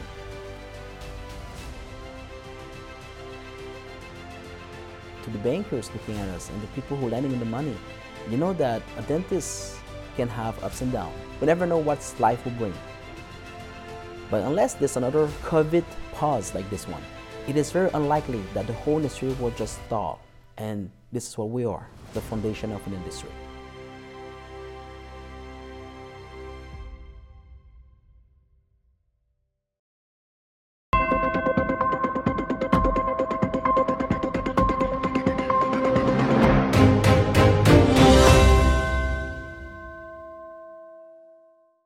That's a lot of progress. That's a lot of progress. Still have to talk with my hands. um, I'm looking at the clock here. We've been talking for about an hour and a half, but there's one important question that la- on the last summit we raised, and I'd like to spend, if you allow me, 10 minutes as an open floor to everybody to jump in. It's last time we have a colleague, Dr. Agatha Biss, who was very coming forward with the fact that COVID helped her uh, think about her life, her routine, and also what we are putting ourselves through. And um, some dentists has been requestioned the, um, the, the purpose and also the, the way that they look at our profession. So I'd like to open this question to all of you. Well, how, I think, uh, um, go ahead, Dr. How is it as a dentist that you are renewing with a profession? And this is an open floor. Please feel free to jump in. We have about 10 minutes.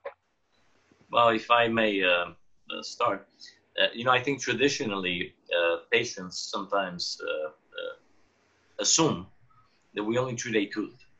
they don't understand that a tooth is attached to a jaw, and a jaw is attached to your head. And in your head, you have a brain that operates the rest of your body. So, traditionally, I think patients, unfortunately, sometimes don't understand that we are a subspecialty of medicine, just as it was mentioned a few minutes ago. And we have to understand the entire system and how it comes together and work together with physicians, uh, which I'm fortunate in my practice. I have two wonderful physicians, my, my in-laws. So when I have a question or a problem, I have right away an answer. Uh, but, but I think it's a key factor to uh, the, uh, put everything together. We treat a human being with feelings, with emotions. And especially now when everyone is frustrated and uh, uh, things are uh, very uh, unnerving for all of us to do our work to go on with our regular lives every day we have to unite and use all of our resources to get through this. And the other thing is patients unfortunately sometimes uh, don't value us as doctors. You know they look at us like eh, you guys are second class citizens you know it's just a tooth and that bothers me because, you know, our work is so detailed and so focused uh, that can have tremendous uh, negative consequences when things go wrong. So, you know, I think um, as a profession, I think we deserve a little more respect than we get. And, uh, you know, it's thanks to uh, all of you guys, and uh, you know we need to educate the public. Uh, I totally agree with you, Pavel. Finally, finally, you agree with me on something. Wow. Yeah, I totally agree with you. I do really think that sometimes, but you know, people cannot uh, evaluate something what they cannot truly you know, understand. Because to, for example, uh, evaluate endodontics properly, right? A person would need to know what criteria he or she needs to look at to value that. Um, although when we're talking about um, prosthodontics, everyone can see is it pretty or not, right? So the same with teeth. Well, but prosthodontics should be not just only is it pretty, and this is a very good point you bring up, Lina. You know, I salute you for this. Patients very often judge us on, on only what they see. So patients very often do not understand how is the preparation cut. Is there a shoulder, a bevel? Is it properly cut? Is the chamfer done the right way? Is the soft tissue positioned the right way? You know, patients don't. Patients only care about money. How much, and is it going to hurt? You know, once in a while, you get a patient who really understands more, uh, and uh, and they appreciate your work. But, but I, I, but I, let me finish. Yes. But I can tell you that most patients, 99%, I should say 90%, they don't understand the art and science of properly preparing a tooth before it receives a crown. You know, and, and this is something that education comes into play. We have to educate our patients that there's different types of crowns. There's different types of metals that can be used in a PFM. It's like from here to next week. But uh, it hurts my feelings personally when patients don't appreciate how much effort I think we globally as dentists put into our profession. And we, we pour our hearts and souls into what we do. And sometimes I think we just don't get enough uh, uh, appreciation, I should say, because you know, look, I'm not, I'm not like one of these guys that wants fame and glory. You know what? That, that's it doesn't doesn't do it for me. But you know, a simple thank you, a simple understanding of what we do is, I think, a key factor. Go ahead, please. I just wanted to add that uh, exactly here, uh, what our colleague from the teledentist said that education uh, is an actually a huge part of our work. And exactly how patients should value if they don't know what criteria or what does it take or how can they choose. But coming back to the dr Bak's uh, topic uh, it's just a notice or just a thought that i had um, when dentists uh, got shut down and we uh, our hands you know were tied um, we no longer were able to do our work and more often than not a person uh, describes himself or herself uh, through what he or she does in the world so when our profession or how we express ourselves ourselves or how we realize ourselves in the world, that uh, door was simply shut. Uh, all the dentists were like, "Oh my God, who am I?" And but I'm a dentist. I need to keep being a dentist or keep performing as a dentist. And then suddenly, we all wanted to reconfirm, reconfirm our identity, and that's when. Uh, this huge wave of education uh, through webinars uh, came. And I also see that as a huge benefit actually, because uh, that did encourage us to, first of all, uh, look at ourselves who are we besides being dentists? Then, second of all, uh, starting to appreciate and love this identity of being a dentist. And third of all, uh, it encouraged us to grow and connect. Well, I, I totally agree with you. You know, I've been trying to find my identity for 52 years, and I'm still trying to find myself. And luckily, I met uh, Global Summits, Kianor Shah, Dr. Bak, you know, all of you guys out here who are having this discussion. You know, this is about, it's all about connecting, sharing, and being together. So, yeah, I salute you on that. Yeah. No, uh, yeah. I, you know, I'll go ahead, Preetinder. Uh, uh, I'll, okay. That's fine. Uh, just wanted to add to uh, Lina's and Pavel's points that, okay, referring as dentist, optometrist, pharmacist, gastroenterologist, cardiologist, these are just the words given to us, but we come under a general category of physician. We are oral physicians, my friends. We are dental physicians. So it's, it's the word dentist is not different from a doctor. We are a, we are a doctor.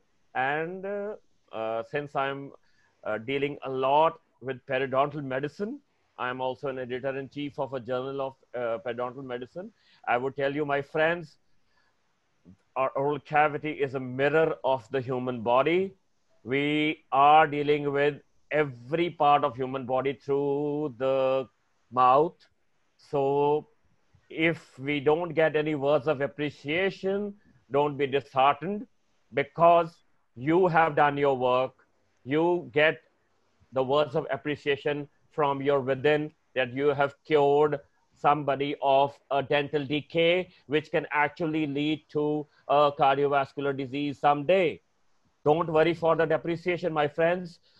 My, I have heard people coming out of, uh, or uh, patients uh, coming out of the uh, general uh, surgeon's uh, chamber or the operation theater once they gain their consciousness.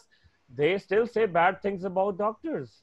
Don't think that they, okay, I'm not counting everyone.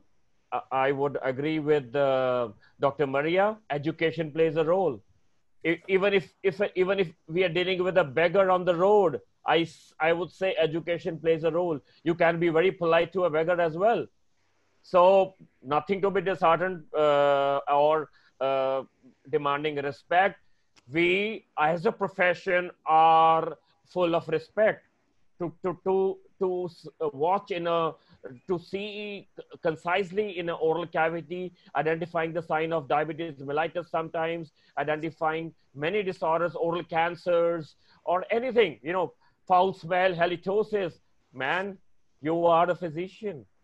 I think I think one big one that we identify uh, is uh, hypertension. I mean, I can't tell you how many times in my practice I have patients who come in and they they want to have dental work done, and uh, we check their blood pressure routinely, and all of a sudden we get numbers that are astronomical. Now, there's always, of course, when you go to the dentist, there's the white coat syndrome. You get uh, paranoid, you get scared, and you know, but but that's why you have to know a patient's baseline level of their blood pressure. Very because true. You get very a perfectly true. healthy patient who uh, doesn't really have uh, malignant hypertension. They go to the dentist, they have hypertension. So so we have to be careful and work together with the physicians to understand: do we go ahead with the procedure, or do we abort? Because when Yeah. I see crazy numbers in my office, you know, why I cancel surgeries, I, you know, I, I'm, I'm, you know, I'm a little paranoid because I don't want to hurt someone. And uh, and that's the way I think we have to we have to focus on patient care. We have to focus on uh, patient education. We have to uh, uh, be be sure that all of our patients uh, understand what we're doing, what we're about to do, what we did, what we didn't do, what could happen, might happen, would happen, can happen. Then we sleep better at night. So yeah, you're right, Pavel. So when we refer to a physician or we, or we have a talk with the physician regarding our patient, that is that is a you know that is an appreciation itself. Since we know what can go wrong, that's why we are talking to the physician. And as uh, Lina said uh, uh, about the you know uh, the appreciation and the physician's role, you, you're very right. But to reach to the physician, as a teledentist Maria is doing to connect with the physicians, because she knows when to connect. So, my friends, we are physicians, and uh, you know, every physician has an important role, starting from the mouth to, to anywhere in the body. So, I think it's everyone's role. Let's respect, and appreciation is only achieved by the educated ones, those who Uh. know what we are doing. I don't respect from anybody. I respect from everybody who gives, it's fine. Who doesn't give, it's fine. At the end of the day, I should be satisfied. Uh, well, well said. I, I, I want to share a bit of perspective from, from my standpoint is that um, as an oral surgeon, I've found I've lived in the space between dentistry and medicine. Um, and, I, and I think that when Bak, when you first said, what's the question? How have you kind of reconnected with within dentistry and how has COVID changed that? Um, I, I kind of feel like COVID's taken away a curtain, like the COVID curtain, and it's pushed us into looking both within ourselves and our profession and within and, and allowed us to have a glimpse at the future. And when Lina, when you talked about parameters, it kind of rang a bell in my head because we all learned certain parameters in dental school that we're supposed to follow. But when when Pavel, you said, well, people only care about well, does it hurt me or the cost? Our profession doesn't have uh, uh, standardizations or calibration or clarity on how to evaluate the care that's being delivered. Whereas you can get cardiothoracic surgery, surgery done and you can look at statistics and metrics from hospitals and make uh, unbiased decisions as to where you want to go. Now, of course, there's errors and oversights made in hospitals. We've all been there. We've had family members or patients where, where tests haven't been done right. There are issues. However, in dentistry, we need to create something that helps us to implement and standardize those parameters. So we have more unified care, uniformed care across uh, the board. Uh, and we have varying levels of the way that that care is provided within our, our communities, our countries around the world. And it's going to be up to us to raise that level up. And, and I think that um, overall health and wellness has taken a, a forefront role in where we need to be as dentists. And it's something that has, has I, have I've personally tried to promote that. And I've been in situations at the University of Chicago where I ran the oral surgery program for 10 years.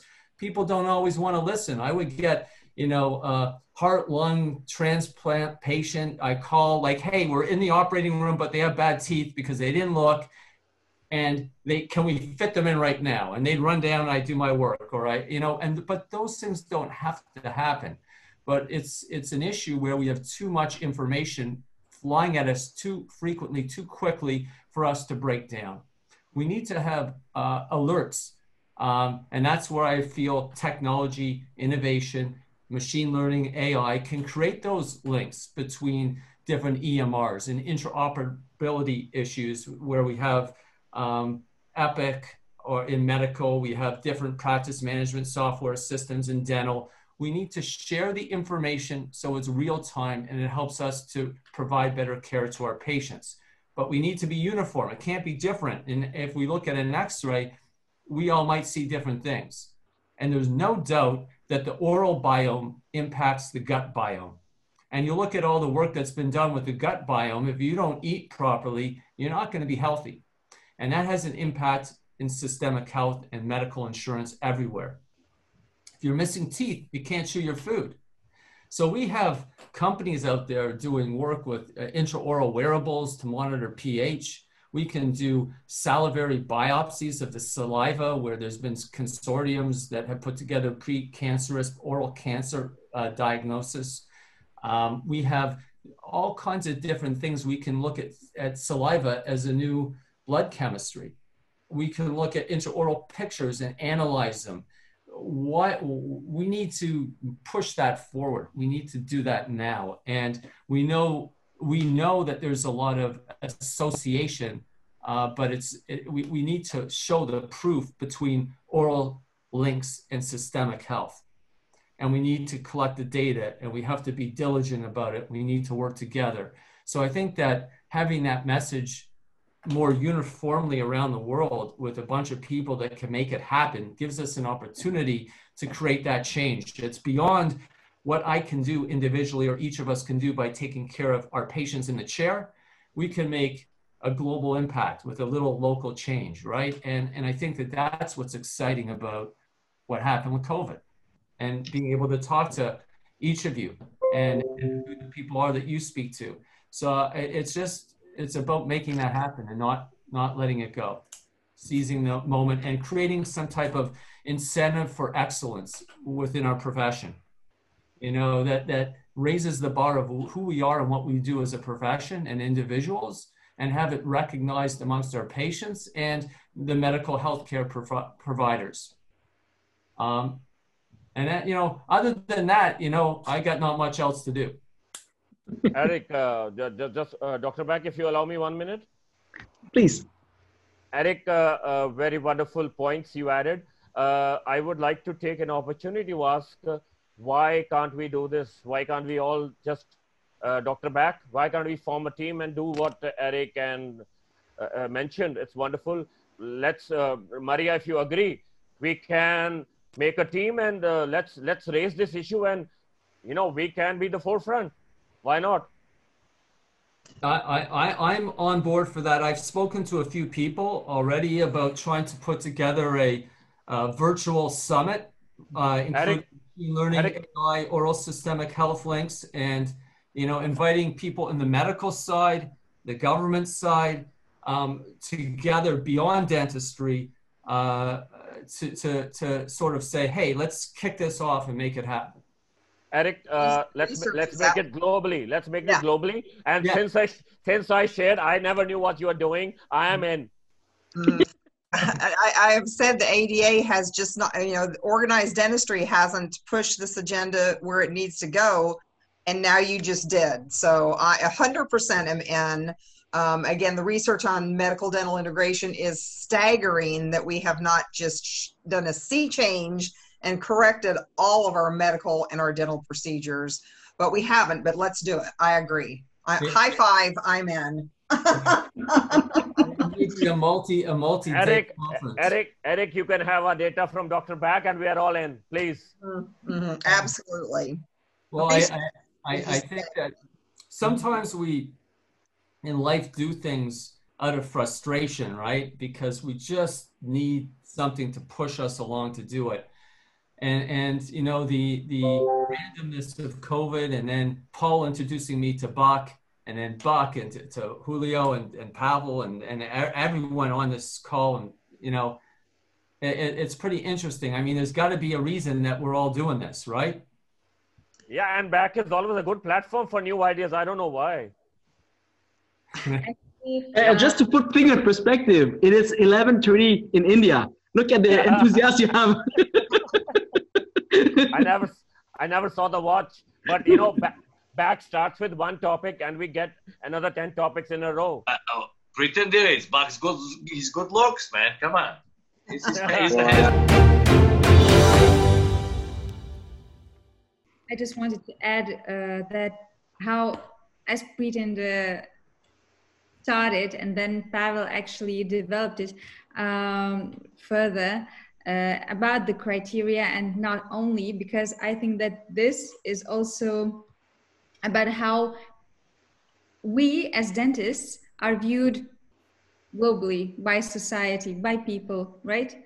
Uh, and this is very, um, you cannot really separate these uh, things. When we have the criteria, right, then we actually, what I just wanted to say that not politics, not media, uh, not anyone else, but we ourselves are forming uh, our image, our view, how people see us. Are dentists not real doctors? No, we are. And just as seriously we take it and we translate it and we inform people and we show that we are, then we are perceived this way and yeah. Dr. Ouellette, you've been uh, quiet, and that is usually not you being that quiet. Well, it's getting close to the time I got to get back to the nursing home. You all know that. But uh, this has been enlightening today. I just really am so blessed to be a part of this group.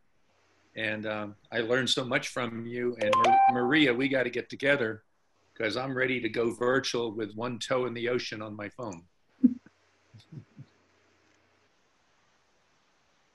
We are completely mobile and, and imagine being able to bring a you know all all this together on on your phone i mean that's that's the phone is the new healthcare tool yeah. for this decade without a doubt i mean telehealth is booming teledentistry is booming and to be able to provide those all on with the patient needs at the tip of their fingers what the doctors need at the tip of their fingers us included in the doctor division um, means that we can move this agenda forward and make it better and we can be the driving force. I mean, why shouldn't dentists be the driving force of bringing medical and dental together and improving patient outcomes? Yes, that, that's what that, that's what I was heading Exactly. for, Maria.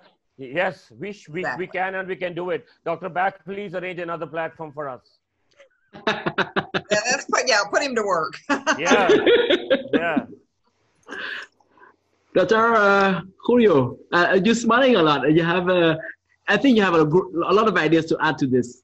Yeah, I, I totally agree with everyone over here because uh, what we need to do is uh, I uh, I have something to add, and that is that last week I was listening to Simon Sinek. I don't know if you, many of you know him, but he's uh, a great man and he's uh, a great. Uh, um, he he works a lot with the human part, and he was saying, uh, if you have to do uh, to, have a startup, what's what uh, where you're gonna deal, what you wanna make a startup of, and that startup, uh, he says, I wanted to do something human, something that links uh, links us all together, and we need to use many many kind of tools to make us together and, very let's let's see some very easy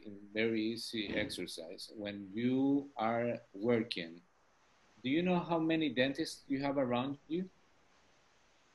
Do you try to reach them if they have the same specialty? What do you have? You have uh, too many doctors? You have many hospitals? You have many many things that we were all linked to medicine and they are linked to health. And we need to know about that. First of all you have to have a reference in the place where you're living. Then you have to have a reference for what the skills that you need to make your service more a, a better service. And then you have to use to link you you need to link the technology that you have in hand and the technology you can give to bring that to your patients. We have to center in the patient and that's the way we're going to make our service more human and more reach uh, and reach more and more and more people. Um, that's the idea that i have. So i think that the idea from uh, Maria and Eric, and I think we can make a very, very good match all these kind of, of technologies and all these kind of uh, ideas to make a better service to our patients. Dr. Duc, I, I would like to ask you to close this conversation because uh, this it's amazing where we went from having a problem to finding uh, an opportunity to build bridges. Mr. Duc? You, you're, you're always putting that on me for some reason. I don't really enjoy it, but uh, I've been I've been listening to you guys closing, and it's uh, it it warms my heart to hear what everyone says, and it you know the the love that y'all have for your profession, um, it just shines through. Um, I, I'm personally, you know, at, at the core, at the heart of it, we are clinicians, and um, you know i'm a general dentist. I've been general dentist for uh, for 17 years and you know there, there are many things obviously when we're talking about cosmetic dentistry. It's very exciting to have an modbl filling that fits just perfect with no occlusal adjustment. And you use that endo file to put colors in the grooves. It really looks kind of nice. Um, it's also exciting when you get that uh, endodontic cement puff showing that you really see i mean how satisfying is that right? Little things. But at the end of the day as you all brought it up with the dental medical connection i mean it is something that we do know as clinicians that you know whole body dentistry is uh, you know the, the mouth just talks to us. You know when you open your mouth there's so many things that can be brought can be uh, screened, you know, from that. Um, not everybody uh, is aware that we help with, uh, you know, with breathing, something like that. You know, um, sleep apnea. Things are are uh, uh, that one of the things that we focus at the office. You know, it's all it's all interconnected. Tongue posture, rest posture. you know, all of the fascia, I mean, it, it's all interconnected somehow. And one of the opportunity that we took during this period um, and, and our side, you know, um, with, uh, with teledentistry is taking the opportunity to educate patients. And um, we, we get those comments that, you know, they're, they're real appreciative of that, you know, the, being able to take that time, whether it's to show them a full treatment plan, uh, but that's, you know, outside of clinical hours that you can do that. And, um, you know, like Dr. Kundstater said, they finally get to see your face, which is not a bad thing.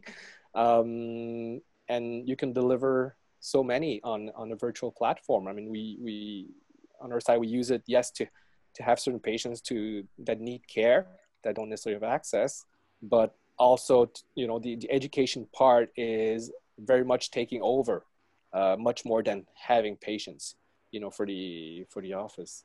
So you know, why not take this as an opportunity to really connect everything and, you know, setting ourselves apart.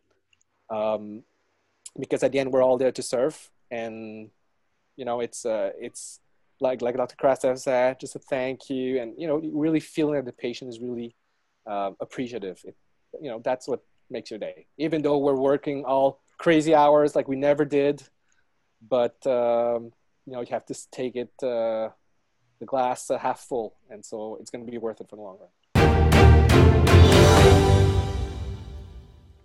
I am speechless. If there's one thing that I see that uh, COVID has brought is passion into people.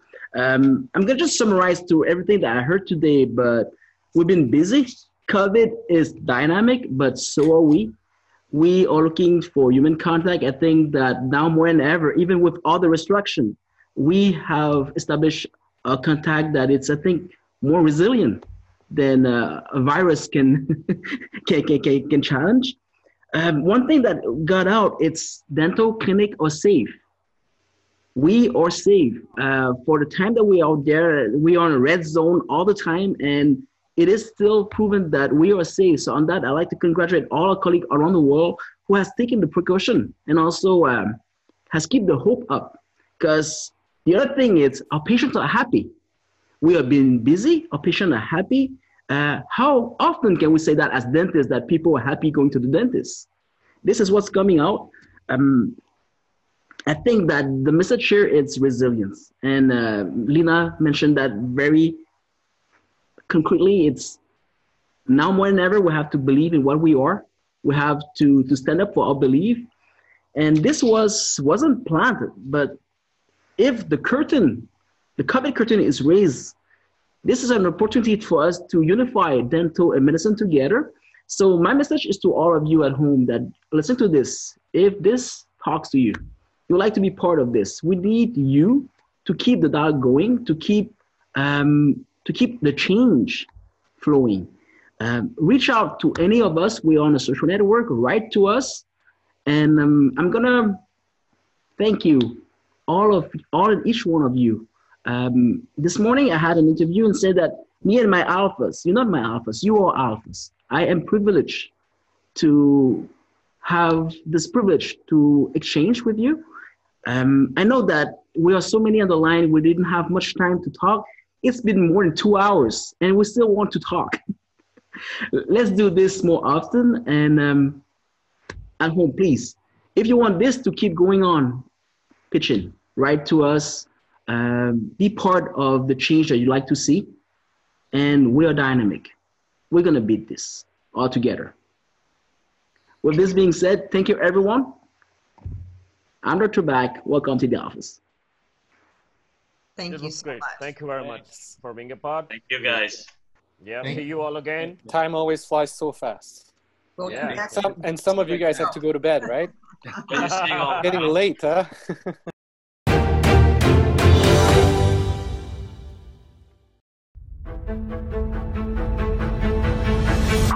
I'm living right here and now, and I don't wanna miss out. Is this what life's all